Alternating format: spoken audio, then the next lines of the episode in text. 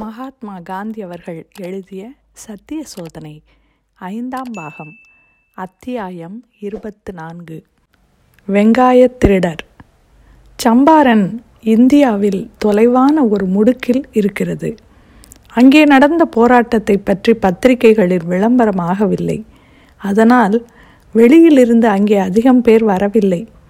ஆனால் கேடா போராட்டம் அப்படி அல்ல. அங்கே நடந்து வந்தவை யாவும் அன்றாடம் பத்திரிகைகளில் வெளியாகி வந்தன.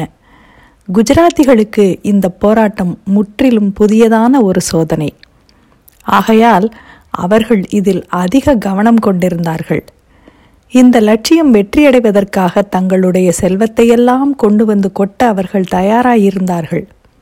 சத்தியாகிரகத்தை பணத்தினால் மாத்திரமே நடத்திவிட முடியாது என்பதை அவர்கள் சுலபமாக அறிந்து கொள்ள முடியவில்லை. சத்தியாகிரகத்திற்கு தேவையானவற்றில் பணம் கடைசி இடத்தையே வகிக்கிறது. வேண்டாம் என்று நான் சொல்லியும் கேட்காமல் பம்பாய் வியாபாரிகள் எங்களுக்கு அவசியமானதற்கும் அதிகமாக பணம் அனுப்பினார்கள். இதனால் போராட்டத்தின் முடிவில் எங்களிடம் கொஞ்சம் பணம் மீதமாக இருந்தது. அதே சமயத்தில் சத்தியாகிரக தொண்டர்கள் புதிய பாடமான எளிமையை கற்றுக்கொள்ள வேண்டி இருந்தது அவர்கள் அந்த பாடத்தை முழுவதும் கற்றுக்கொண்டு விட்டனர் என்று சொல்ல முடியாது என்றாலும் அவர்கள் தங்கள் வாழ்க்கை முறையை பெரிதும் மாற்றிக்கொண்டார்கள் செய்ய வேண்டியிருந்த முக்கியமான காரியம் விவசாயிகளின் பயத்தை போக்குவது. அதிகாரிகள் வரி செலுத்துவோர் கொடுக்கும் பணத்திலிருந்தே சம்பளம் பெறுவதால் அவர்கள் மக்களின் சேவகர்களை அன்றி மக்களுக்கு எஜமானர்கள் அல்ல என்பதை விவசாயிகள் உணரும்படி செய்து அவர்கள் பயத்தை போக்க வேண்டியிருந்தது. அஞ்சாமை என்பதை அவர்கள் உணரும்படி செய்வது அசாத்தியமான காரியமாகவே இருந்தது. அதிகாரிகளிடம் அவர்களுக்கு இருந்த பயம் போய்விட்ட பிறகு பதிலுக்கு பதில் அதிகாரிகளை அவர்கள் அவமதிக்காமல் இருக்கும்படி செய்வது எப்படி? மேலும் மரியாதை குறைவாக அவர்கள் நடந்து கொள்ள முற்பட்டுவிட்டால் பாலில் ஒரு சொட்டு விஷம் கலந்து விட்டதைப் போல சத்தியாகிரகம் கெட்டுவிடும். மரியாதையாக நடந்து கொள்ளும் பாடத்தை நான் எதிர்பார்த்ததை விட மிக குறைவாகவே அவர்கள் அறிந்து கொண்டார்கள் என்பதை நான் பின்னால் அறிந்தேன். பிறரிடம் மரியாதையாக நடப்பது என்பது சத்தியாகிரகத்தின் மிக கடுமையான பகுதி என்பதை அனுபவம் எனக்கு போதித்திருக்கிறது. மரியாதையாக நடப்பது என்பது அந்த சமயத்திற்கேற்ப பழகி நயமாக பேசுவது என்பதல்ல. அது பெருந்தன்மை. அது மனப்பூர்வமாக ஏற்பட்டதாக இருப்பதோடு எதிரிக்கும் நல்லதை செய்யும் விருப்பமாகவும் இருக்க வேண்டும். சத்தியாகிரகியின் ஒவ்வொரு செயலிலும் இது வெளிப்படுவதாகவும் இருக்க வேண்டும். ஆரம்ப கட்டங்களில் மக்கள் அதிக தைரியம் காட்டினர். என்றாலும் கடுமையான நடவடிக்கை எடுத்துக்கொள்ள அரசாங்கம் விரும்பியதாக தோன்றவில்லை. ஆனால் மக்களின் உறுதி தளர்ந்துவிடும் என்பதற்கான அறிகுறி எதுவும் தோன்றாமல் போகவே அரசாங்கம் அடக்குமுறையை கையாள கிளம்பியது. ஜப்தி அதிகாரிகள் மக்களின் கால்நடைகளை ஏலம் போட்டனர். அகப்பட்ட சொத்துக்களை எல்லாம் ஜப்தி செய்தார்கள். அபராத அறிவிப்புகளை பிறப்பித்தார்கள். சிலருடைய மகசூல்களையும் ஜப்தி செய்தார்கள். இவையெல்லாம் விவசாயிகளின் உறுதியை குலைத்துவிட்டன. சிலர் தங்கள் வரி பாக்கியை செலுத்திவிட்டார்கள்.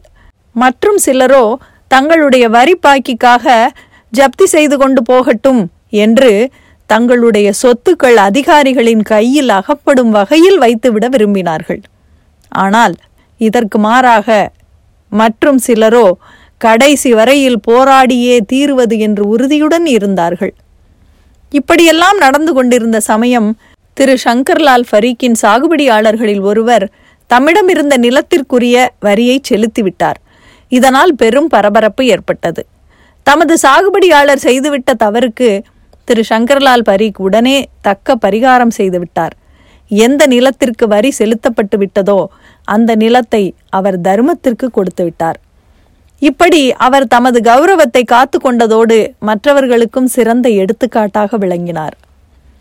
பயந்து விட்டவர்களின் உள்ளத்தில் உறுதி ஏற்படும்படி செய்வதற்காக திரு மோகன்லால் பாண்டியாவின் தலைமையில் இருந்த மக்களுக்கு நான் ஒரு யோசனை கூறினேன். ஒரு நிலத்தில் மகசூல் நியாயமின்றி ஜப்தி செய்யப்பட்டிருக்கிறது என்பது என் அபிப்பிராயம். அந்த வயலில் இருந்த வெங்காய மகசூலை அப்புறப்படுத்தி விடும்படி கூறினேன். இதை சாத்வீக சட்டமறுப்பு என்று நான் கருதவில்லை. இது சாத்வீக சட்ட மறுப்பாகவே இருந்தாலும் நிலத்தில் இருக்கும் மகசூலை ஜப்தி செய்வது சட்டப்படி சரியானதாகவே இருந்தாலும் ஒழுக்க ரீதியில் அது தவறானது. கொள்ளையை தவிர வேறு எதுவும் அல்ல அது என்று நான் கூறினேன். ஆகையால் ஜப்தி உத்தரவு இருந்தாலும் அந்த நிலத்திலிருந்து வெங்காய மகசூலை அப்புறப்படுத்திவிட வேண்டியது மக்கள் கடமை என்றேன். அபராதம் விதிக்கப்படுவது அல்லது தண்டனை அடைவது என்பது இத்தகைய சட்ட மறுப்பின் அவசியமான பின்விளைவாகும். ஆகையால் அபராதம் விதிக்கப்படுவது அல்லது தண்டனையை அடைவது என்பதன் மூலம் புதியதொரு பாடத்தை கற்றுக்கொள்வதற்கு மக்களுக்கு இது சிறந்த வாய்ப்பு. திரு. மோகன்லால் பாண்டியாவுக்கோ இது மனத்திற்கு பிடித்த காரியம். சத்தியாகிரக கொள்கைக்கு பொருத்தமான வகையில் யாராவது ஒருவர் ஏதாவது ஒன்றை செய்து சிறைவாச உருவில் துன்பத்தை அனுபவிக்காமல் இந்த போராட்டம் முடிந்து விடுவதை அவர் விரும்பவில்லை. ஆகையால் அந்த நிலத்தில் இருந்த வெங்காய மகசூலை தாமே அப்புறப்படுத்தி விடுவதாக அவர் முன்வந்தார்.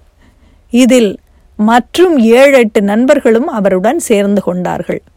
இவர்களை சும்மா விட்டுவிடுவது என்பது அரசாங்கத்தினால் முடியாத காரியம். திரு. மோகன்லாலும் அவருடைய நண்பர்களும் கைதானதால் மக்களின் உற்சாகம் அதிகமாயிற்று. ஜெயிலுக்கு பயப்படுவதென்பது போய்விட்ட பிறகு அடக்குமுறை மக்களுக்கு தைரியத்தை ஊட்டிவிடுகிறது. விசாரணை நாளன்று கோர்ட்டில் ஏராளமான மக்கள் கூடிவிட்டனர். மோகன்லால் பாண்டியாவும் அவருடைய நண்பர்களும் கொஞ்ச காலம் சிறை தண்டனை அடைந்தார்கள்.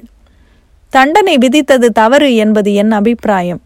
ஏனென்றால் வெங்காய மகசூலை அப்புறப்படுத்தியது குற்றச்சட்டத்தின்படி திருட்டாகாது.